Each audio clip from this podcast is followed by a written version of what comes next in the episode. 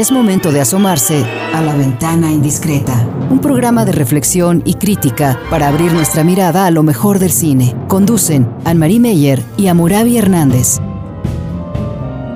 La ventana indiscreta. Iniciamos.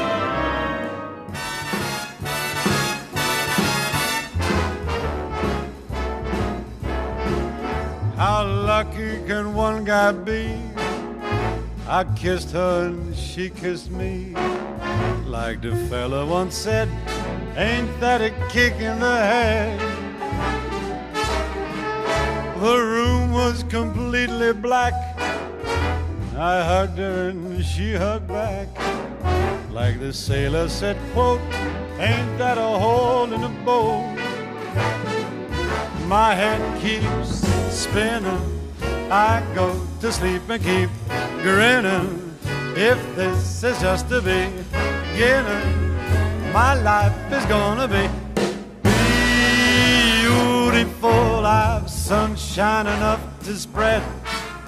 It's just like the fella said. Tell me quick, ain't love a kick in the head?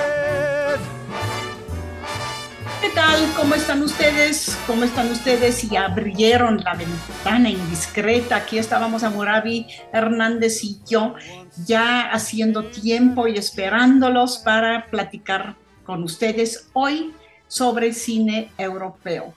Toca por la FIL, porque tiene un buenísimo ciclo de cine de Europa, porque es Europa, la Unión Europea, pues es este invitado de honor, y de eso vamos a hablar. También vamos a hablar de un documental alemano-austriaco acerca de una importante este, escritora austriaca, todavía que vive, eh, Jelinek, y luego de una maravilla de película de animación. Yo aquí sí no me puedo quedar con mis adjetivos, sí pienso que es un gran, una gran, breve película, breve por 70 minutos, pero en esos 70 minutos hay una cosa de contenido y de técnica maravillosa. Amoravi, ¿cómo estás hoy? ¿Y qué tal el cine europeo? ¿También te alegras por poder platicar de él? Hola, Anne-Marie, y hola a todos los que nos escuchan. Eh, sí, ya la próxima semana empieza el ciclo de cine europeo a, a, propósito de las actividades de la FIL en Cineforo, en Cineteca FIC.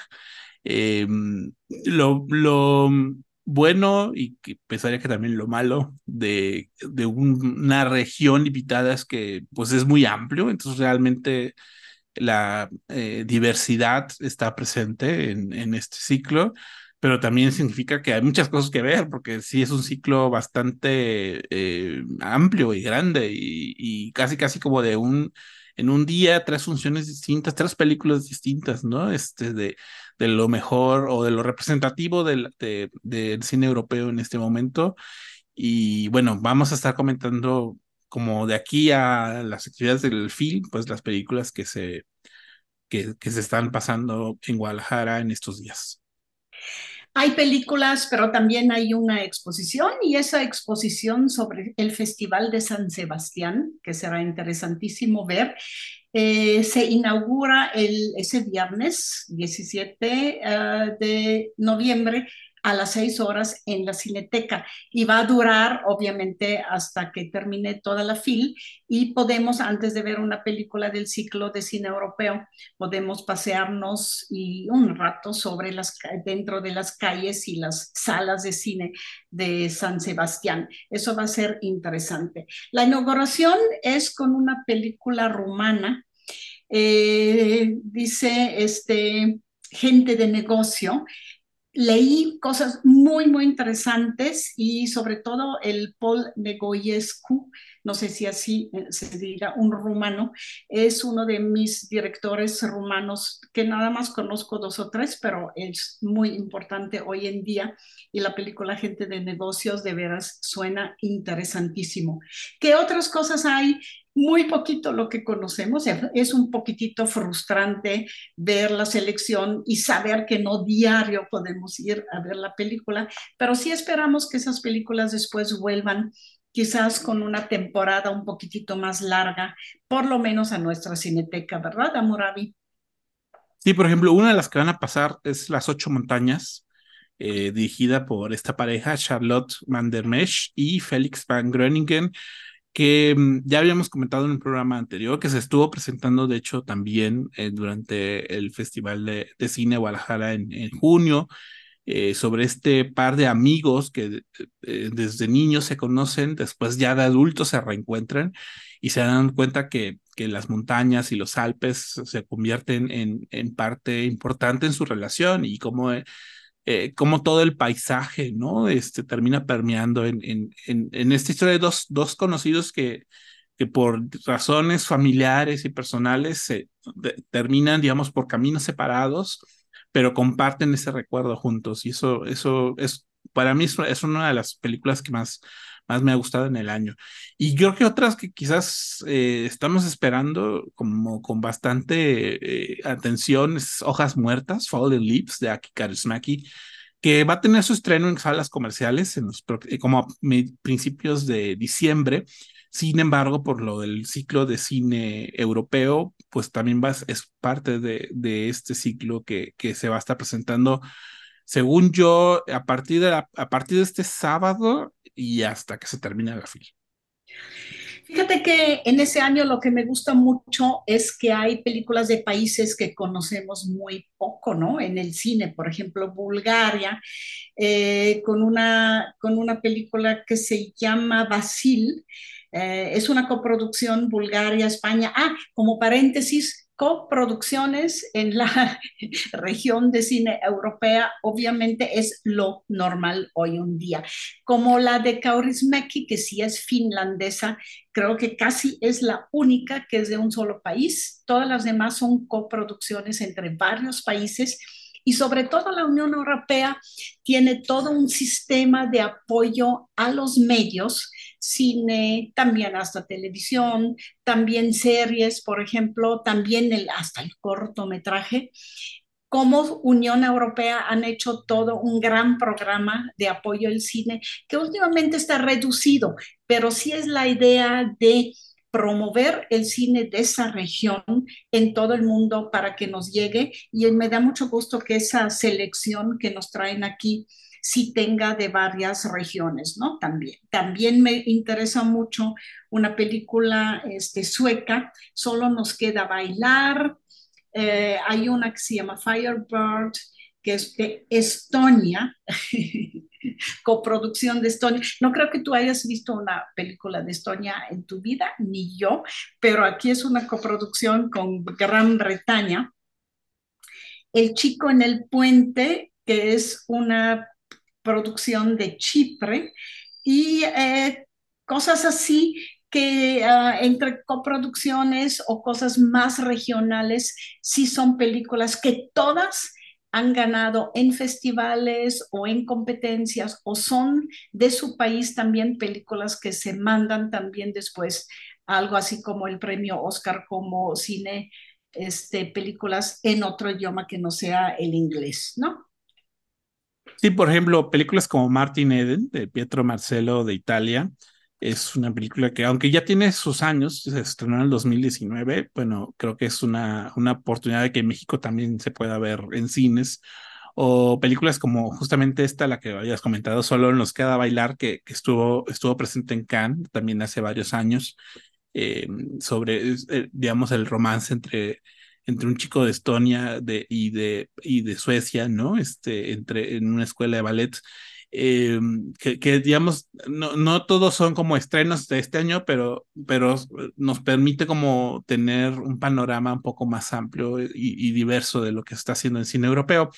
El, el miércoles 22 de noviembre va a estar presentándose un documental en donde tú también vas a estar ahí en la FIL, ¿verdad? Porque además la FIL va a tener presencia de Anne-Marie Meyer, o Anne-Marie Meyer va a tener presencia en la FIL en, en estos días, ¿no? Sí, bueno, es un documental sobre una escritora austriaca, lenguaje desatado, y vamos a hablar de él ya en el tercer segmento de hoy, porque es un documental sumamente interesante de una este, escritora austriaca que ganó el premio Nobel en 2004, ¿no? También.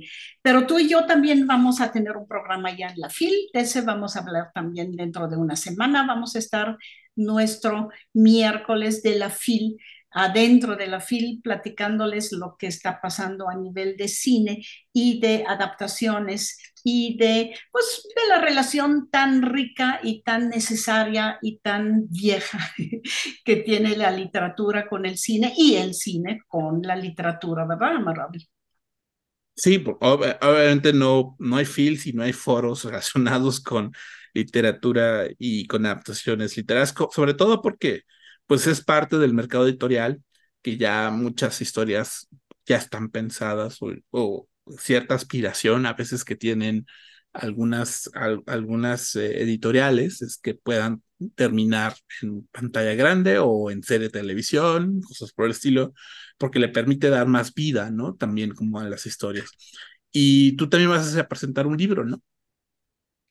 También, ah, también sobre cine, desde luego, ya el último día de la FIL, ya les platicaremos a las 11 de la mañana.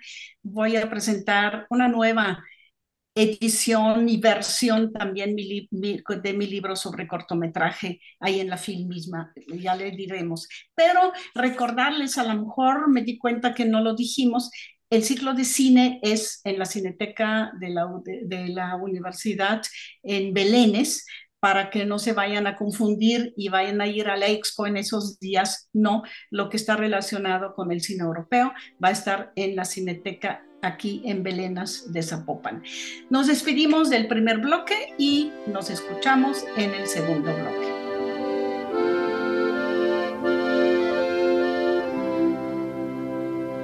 Everything you know, everything man.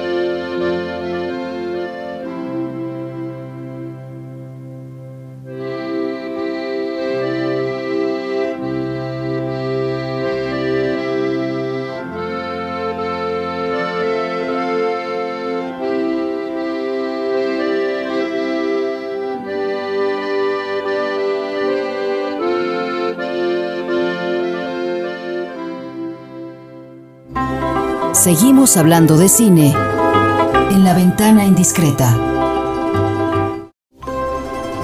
Es momento de asomarse a la ventana indiscreta.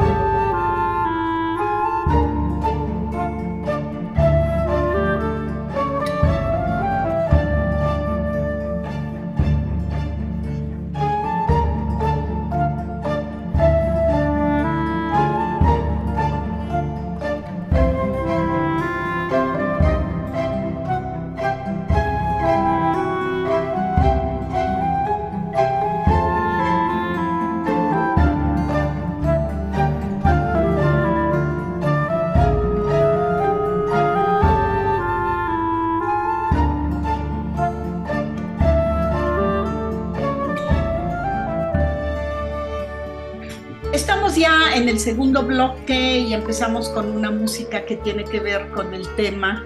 El tema es una película que me encantó y yo soy este, de esa región por parte de mi madre y entonces obviamente todo lo que sí dice ahí sobre otra época que yo no viví, pero que todavía viví los vestigios de, de, esa época, que es finales del siglo XIX, inicio del siglo XX, es la parte que uh, en el fondo hace frontera entre Italia, Suiza y un poquitito más este, uh, alejado también Francia, que son los Alpes, en el norte de Italia, en el sur de Suiza.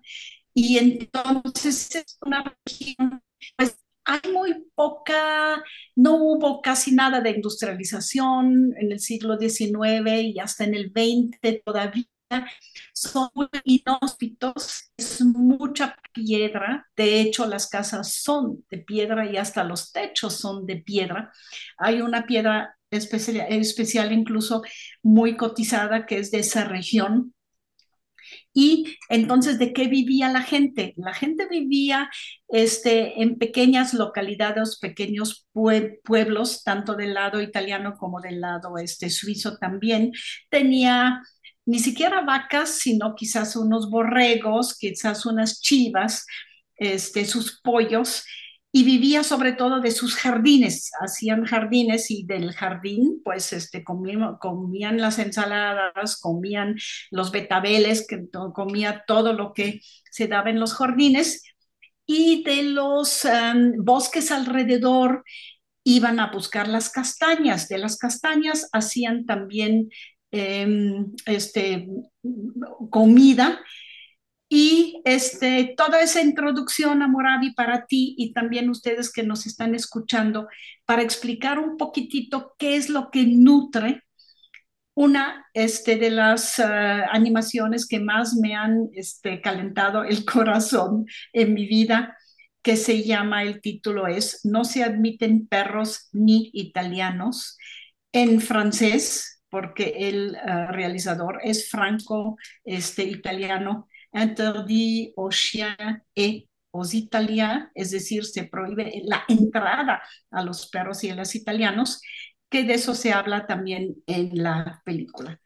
Eh, tú que no has conocido esa región todavía, Moravia, a ver si un día te, te, llevo, si fuera aquí a la vuelta, uh, desde cuando ya te hubiera llevado, porque ahí está el Festival de Locarno, que está justo, justo en esa región, y este, me gustaría muchísimo conocer el realizador de, ese, uh, de esa animación documentada en su propia vida y que platica de su propia vida, Alain Huguetto, que es un francés, pero su familia viene del lado de Italia, de los Alpes. ¿Tú qué dirías de la película? Tanto de la historia, pero quizás también ya algo de lo que la película tiene como técnica estética de animación. Sí, me, sorprendió mucho la película. Es, es una. Es, una película de animación, pero con una intervención del propio director. Él, él, él mismo se encuentra en la película como un personaje de carne y hueso que está creando como si fuera una reconstrucción de su memoria de su memoria familiar, eh, a través de sus manos va creando ese mundo que corresponde a su núcleo familiar y a su historia familiar. Y, y ese, ese universo de animación le está respondiendo al director lo que, eh, lo que él quiere preguntar, que es de dónde soy, de dónde vengo. Creo, creo que la eh, principal pregunta tiene que ver por qué él siendo de ascendencia italiana, su familia terminó en Francia, ¿no?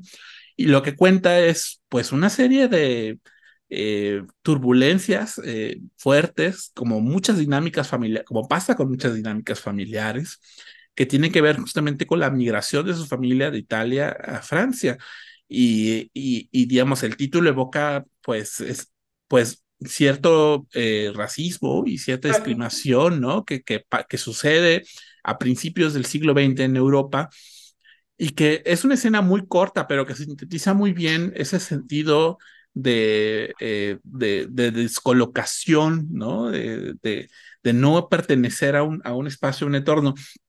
Y, y, lo que sucede también es que esa, esa dinámica familiar se ve eh, fragmentada por todos los eventos políticos que están sucediendo en Europa, ¿no? Las guerras, eh, las el hambre, eh, el, crecimiento y el progreso económico en una parte de una región, ¿no? Que eso implica tener que mover toda la familia a esa otra región. Eh, y, lo, interesante es que esa reconstrucción de esa historia lo hace a través de muchos detalles que son súper interesantes a nivel de a nivel técnico y a nivel, digamos, material, ¿no? Este, sí, los personajes principales están como personajes de plastilina, como pasa con mucho de la animación de stop motion, pero toda la reconstrucción del espacio y de la naturaleza está hecha con materiales muy diversos, desde propios, propios alimentos, o sea, comida, etcétera, juguetes, es decir, hay, hay, hay una mm, hay una representación muy vívida del entorno y, del espacio a través de, objetos, de materiales, de texturas, de, eh, de objetos de distintas dimensiones que te permite reconocer lo importante que era para esos personajes, en este caso el abuelo de él, que me encanta su nombre, Luigi, el, lo que era importante para la familia, su entorno, la naturaleza, eh, porque finalmente de eso, de eso vivían, ¿no? y, que lo haga y que use, eh, creo que es de las pocas películas en donde se siente que la animación, no en un sentido, digamos, eh, en un sentido táctil, ¿no? Aporta muchísimo a la comprensión de lo que están viviendo los personajes, que parecen como atmósferas como muy, muy surrealistas, pero creo que, creo que dice mucho de lo que los personajes sienten o piensan o dicen, ¿no? En esta película. Empezamos de una manera un poquitito más general y creo que hace falta describir un poquitito a los radioescuchas porque ha de, ser, ha de sentir bien raro con lo que les platicamos. Eh, en las primeras escenas se muestra cómo unas manos y herramientas crean la escenografía de un stop motion, que es en tres dimensiones, es una casita que se hace de madera y de cartón corrugado y unas manos que la trabajan son unas, son las manos de un hombre de setenta y tantos años, que es el mismo animador, Alain Ugueto, guionista, animador, la voz del narrador y también el hacedor, el creador de todo, escenografía, vestuario de los puppets, los puppets mismo, el movimiento que hacen y todo lo que pasa en la película, esas manos de él juegan un papel muy importante desde el principio y se le preguntó por qué, por qué interviene él con sus creaciones, con sus puppets que son de 20 centímetros, 25 centímetros seguramente.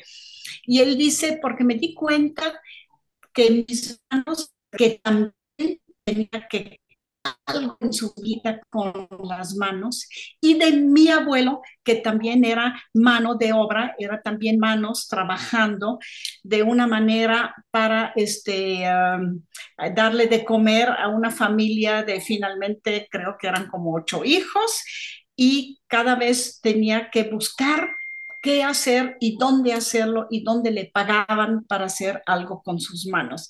Esos manos se vuelven en la película como una especie de personajes, personajes que interactúan con los puppets que, que él mismo este, ha creado al principio.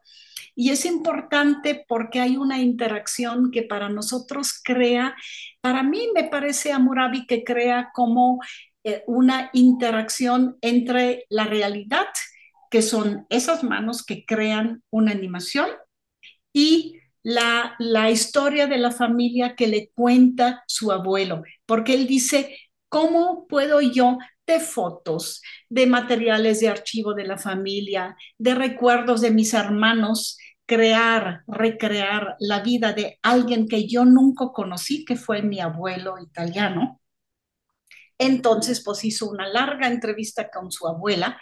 Su abuela está como puppet, porque también en el momento que hizo la animación ya había muerto. Entonces, él hace una interacción con su abuela, que es esa, abuela muñeco que envejece, tiene hijos, se junta con ese Luigi y de ahí se desarrolla toda la historia de una familia, toda la historia también de migración, una historia que de la pobreza lleva a, pues no riqueza, pero por lo menos sobrevivencia digna de una familia. Y aquí hay algo bonito, Amurabi, creo. Para ellos, una utopía del bienestar es ir a la América. La como, como adjetivo y América como la América, que para ellos era la utopía, llegar con un barco a América, establecerse y que les vaya mejor. Un sueño que muchos, muchos migrantes que también vienen por México tienen y América es como el gran sueño. Nunca llegan, llegan hasta Francia, porque el buque en el que mandaron sus cosas pues naufragó, naufragó y ellos se quedaron absolutamente sin nada y nada más podían digamos, vender su mano de obra.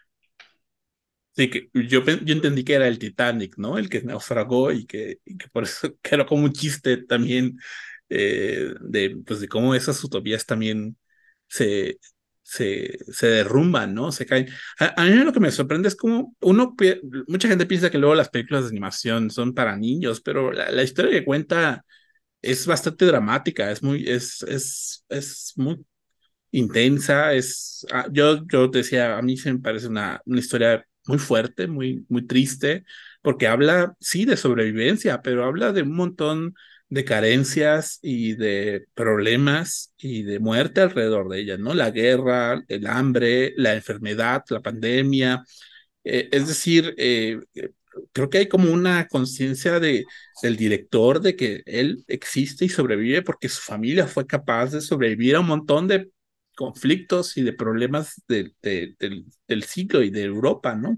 Y que son, los, son las mismas clases trabajadoras las que padecen de manera muy directa a veces estas, estos problemas que, que hoy en día lo vemos como si fueran acontecimientos muy lejanos, ¿no? Pero, pero que, que, que, que de, visto desde la dinámica familiar recobran y tienen otro sentido, ¿no?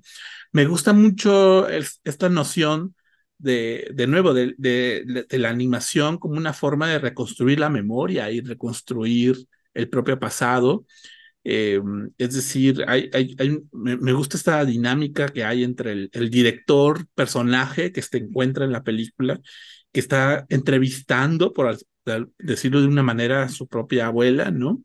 Y, y, la abuela le responde como si, como si estuviera viva, como si fuera un personaje sí vivo, ¿no? Y eso eso en, sí, eso también es la animación, ¿no? La manera en que cobran vida, eh, no nada más, pues, la, la, la, dimensión material de las cosas, sino la, memoria y el recuerdo y, y, la vida de una, de una, familia cobra vida a través de las manos de este, de este director. Y me llama la atención que el director no sea un director joven, pues, o sea, no sé qué otras cosas haya hecho él, a nivel, no, ni siquiera al propósito cinematográfico, sino a nivel de vida, pues como, como artista o como creador, no, no sabría qué otras cosas ha hecho, pero en realidad nada más tiene un corto y este largo, ¿no? Y que su ópera prima sea cuando él tiene ya sesenta y tantos años, bueno, me habla mucho como de, del ímpetu que tiene de recobrar, ¿no? Este, la memoria a través de, del cine, ¿no? De, de su propia vida familiar a través del cine. Y, se nota mucho en la película cómo está permeado por el recuerdo, por la, no, no necesariamente nostalgia, pero sí como por un reconocimiento de, de, y de, del valor que tuvo su abuelo, que a través de acciones muy, parecieran muy pequeñas, pero que, que permitieron que esa familia sobreviviera y creciera, ¿no? Y eso, eso me, me, me sorprende en la película. Y el director hizo un corto en 1985 que ganó el César, La Bull.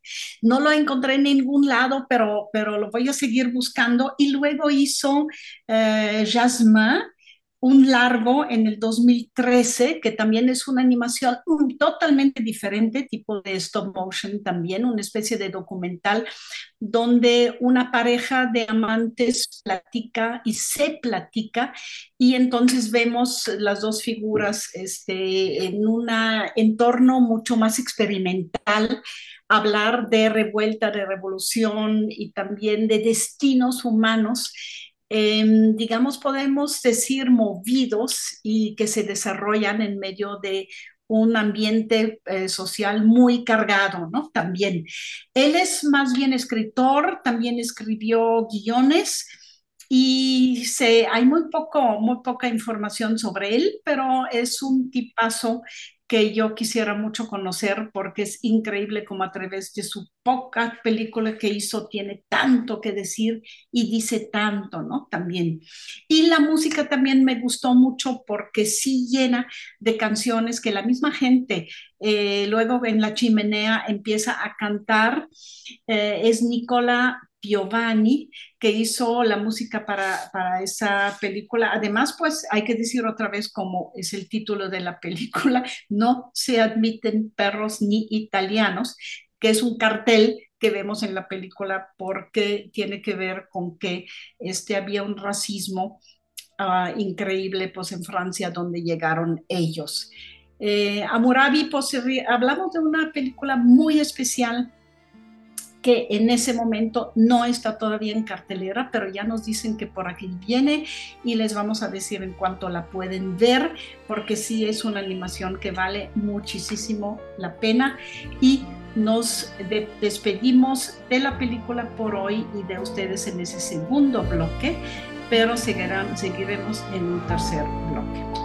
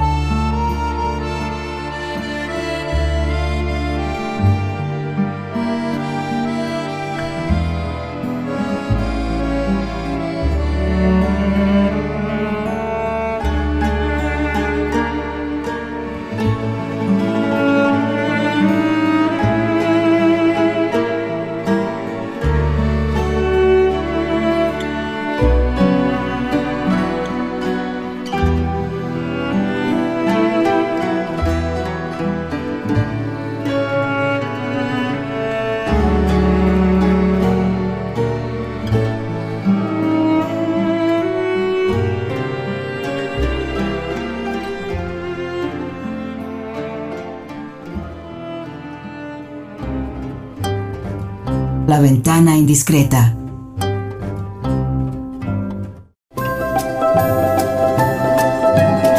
La ventana indiscreta.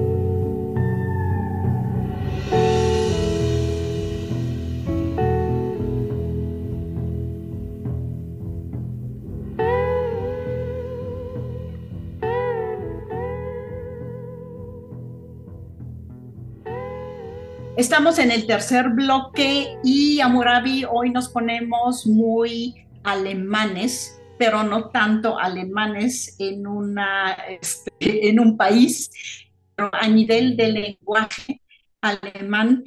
Y con una escritora austriaca, bueno, ustedes saben, nada más aquí como paréntesis, alemán hablamos en Suiza, obviamente los alemanes, en parte de Hungría también, hasta en parte de Rusia o, Checoslovaquia, la, República Checa, pero también en Austria.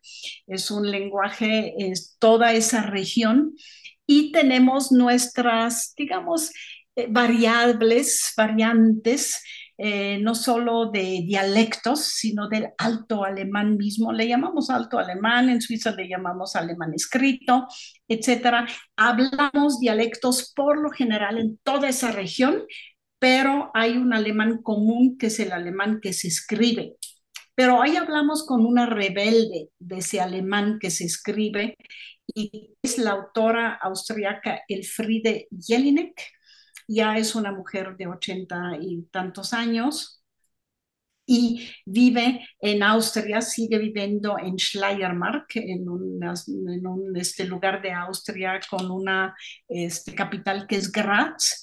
Es una, una de las, del, quizás de las regiones más turísticos de Austria, verde, verde, verde, que ella dice que no es verde, sino que es de otros colores, pero el turismo llega porque es muy bonita la región con muchos este, montañas y muchos bosques y muchos pueblos muy pintorescos donde este, vienen los turismos, los turismos distintos, el de verano para pasear y el de invierno para esquiar. Jelinek es una mujer que piensa mucho, una mujer que ha escrito una obra increíblemente rica.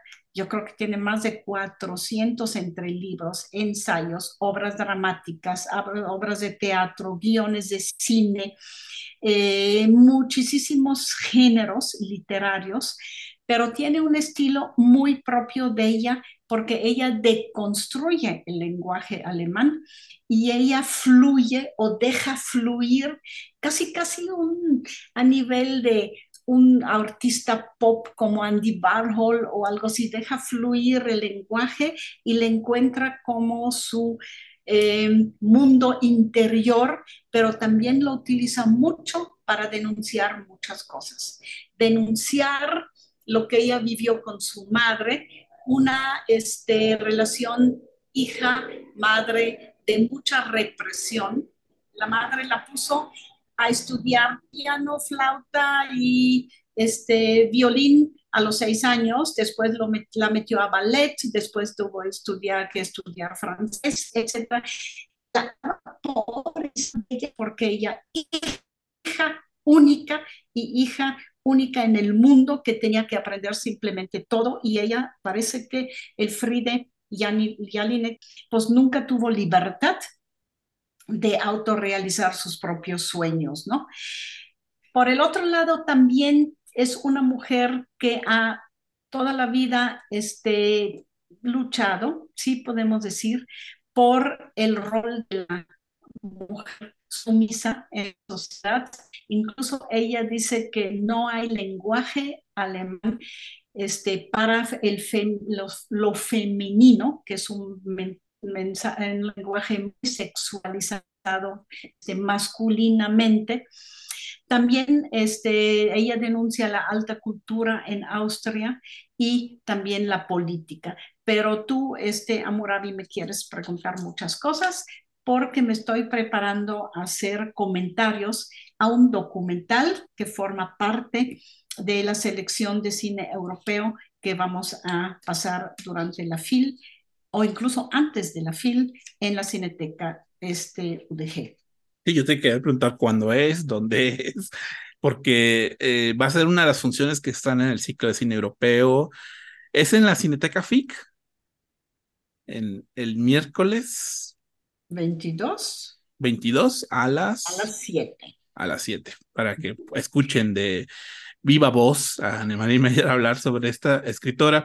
Em, yo, no lo, yo no la conozco mucho, no conozco su obra ni, ni lo que, ni lo que, mm, eh, ni lo que se ha hecho en cines relacionado con su obra.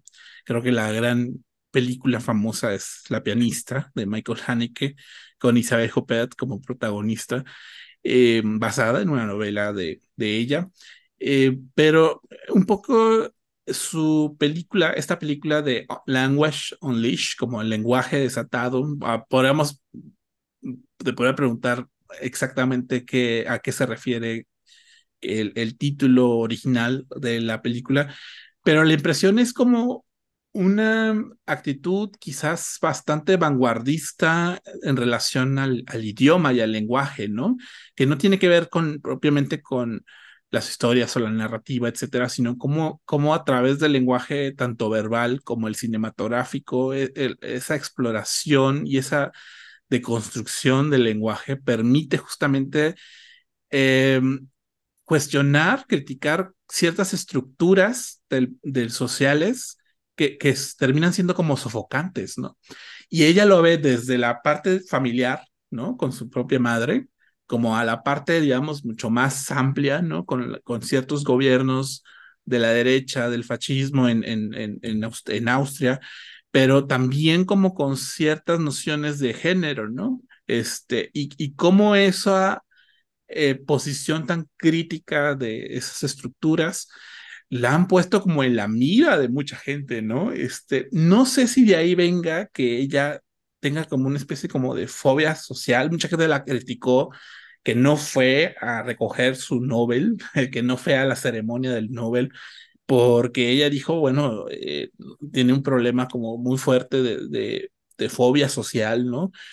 Pero también me, me, me sorprende lo, eh, lo, lo eh, no sé cómo explicarlo, como lo radical que puede ser su propuesta, tanto literaria como, como crítica, ¿no?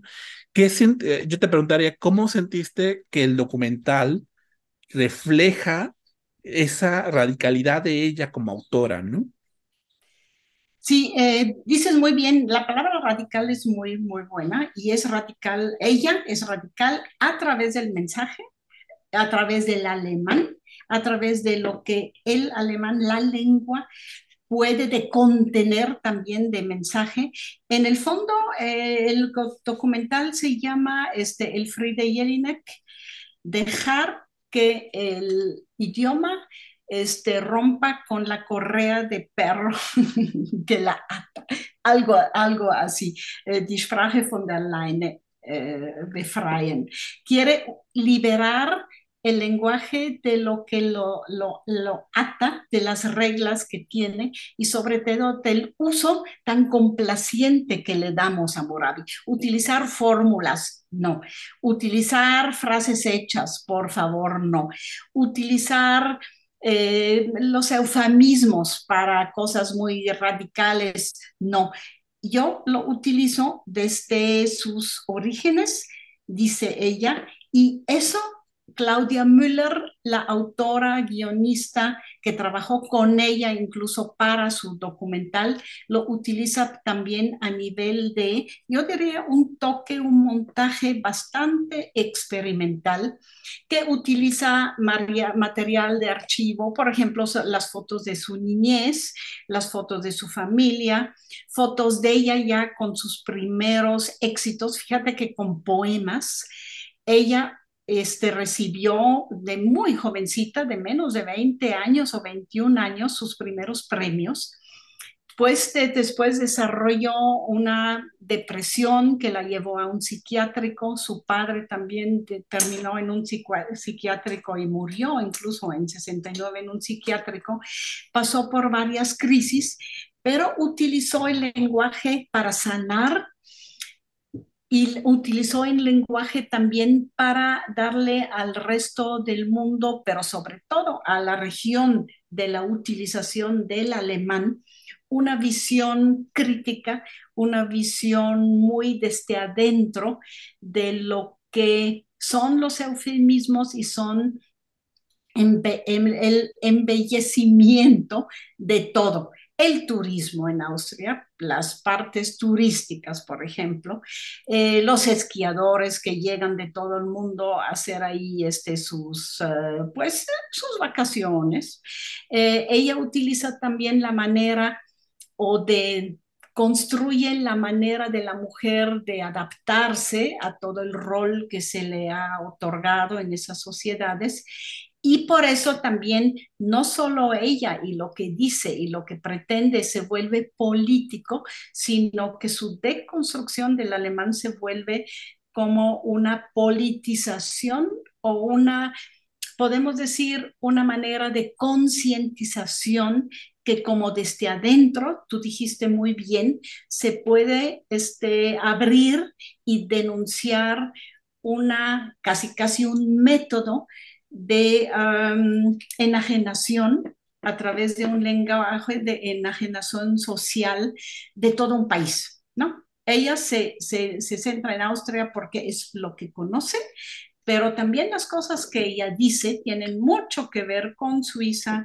con Alemania, ni se diga, y con otras partes también que este, de Europa Central que finalmente tabuizan ciertas maneras y reglas y correas de perro que le han puesto a la sociedad y a sus lenguajes para tabuizar este, oscuros pasados políticos. Yo también te preguntaría por qué, por qué es difícil como entender yo te lo digo porque, bueno, yo vi el documental, no le entendí mucho. y yo te decía, es que no, no, conozco tanto el contexto, no conozco tanto lo que significa para, o sea, lo, lo, lo molesto que puede ser su presencia y su, su, discurso y su posición a la sociedad austriaca, ¿no? Porque no tengo tanto el contexto de eso, ¿no? Pero, ¿qué, qué crees que puede hacer? Porque es difícil que una figura como el Friede Jelinek sea difícil entenderla en el contexto mexicano o en el contexto del español, porque es difícil esa traducción al, al español de sus ideas y de su visión, y cómo, cómo en la FIL puede ser un espacio para conocer, eh, reconocer y acercarnos a esta figura del Fríe de Jelinek. Mira, el documental lo trabaja muy bien porque trata de traducir lo que ella hace con el lenguaje eh, en, hacerlo con lo audiovisual. Hay material real de archivo, hay este, mucho, mucho material donde escuchas como voz de fondo, mientras ves imágenes reales, este, alguien leer textos de sus distintos libros. Hay material también, hay una, un material muy interesante de una obra de teatro que ella hizo crítica, donde ella compara el deporte de masas con la política de masas y el fascismo. Y entonces todas esas partes los reúne Claudia Müller de una manera con un montaje, muy rápido, pero muy efectivo, pero también muy profundo y quizás sí que probablemente te exige a ti verlo dos o tres veces y te exige también a preguntar, híjole, ¿quiénes fueron esos este, políticos fascistoides o fascistas de, este, de Austria o eh, dónde están esas regiones de turismo donde se han simplemente destruido partes de un cerro para hacer una este, pista de, de, esquí. Por ejemplo, todo eso se ve en la película, pero claro que necesita alguien que o bien ve el documental como en sí también con esa carga de denuncia de un centro Europa bastante, ¿qué te diré? Falso, hipócrita, de doble moral, de doble moral a nivel de bancos, de dinero, de industrias, etcétera, etcétera, y que en el fondo en el resto del mundo no se reconoce así, sino que se reconoce como auténtico, que no lo es según el Friede Jelinek y tampoco lo es según la autora del documental Claudia Müller. El documental lo, pueden, lo pueden ver, lo pueden ver en Cineteca FI con comentarios de Nemari Meyer en vivo el miércoles 22 de noviembre en la Cineteca FIC. A las 7 y entonces con comentarios que haremos Olivia Díaz de la UDG y yo después de ver el documental. Habrá muchas preguntas, Amorabi, como las tuyas que me hiciste. Yo tengo más preguntas que, observaciones. Muchas gracias, Amorabi, por preguntarme y con eso nos, nos este, despedimos de usted para hoy y nos alegramos mucho de que ya ya estamos calentando motores, vamos a estar en la FIL, ya empezamos con la FIL Cine y el cine europeo.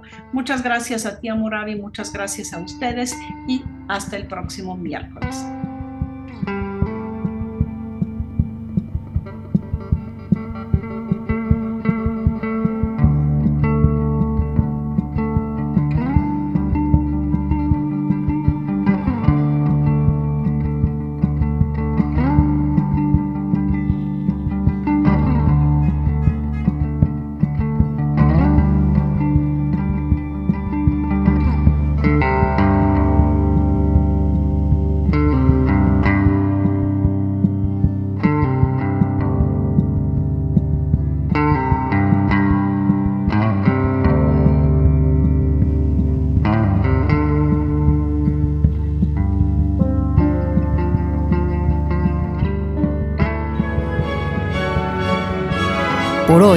Cerramos la ventana indiscreta. Nos escuchamos la próxima semana.